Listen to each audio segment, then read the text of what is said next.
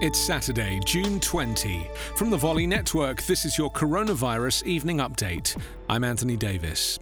Chile today increased its estimate of cases and deaths caused by the coronavirus and reported that the official death toll has almost doubled. Amid an effort to reorganize its much criticized reporting of virus related deaths, the government increased its estimated number of fatal cases to more than 7,000 from a previously confirmed 4,265.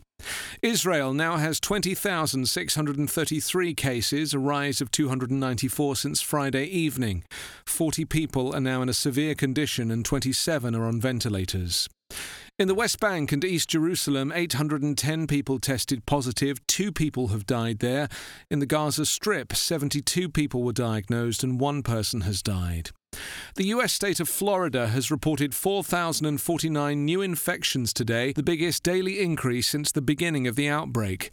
The state's total number of confirmed infections is now 93,797.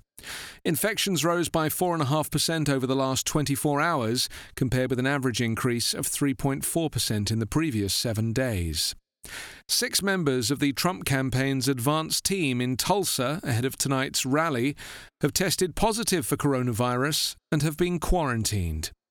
The current number of tested US coronavirus cases has increased to 2,329,593.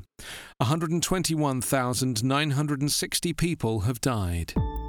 Coronavirus Update is part of the Volley Network. Find us online at coronapodcast.org.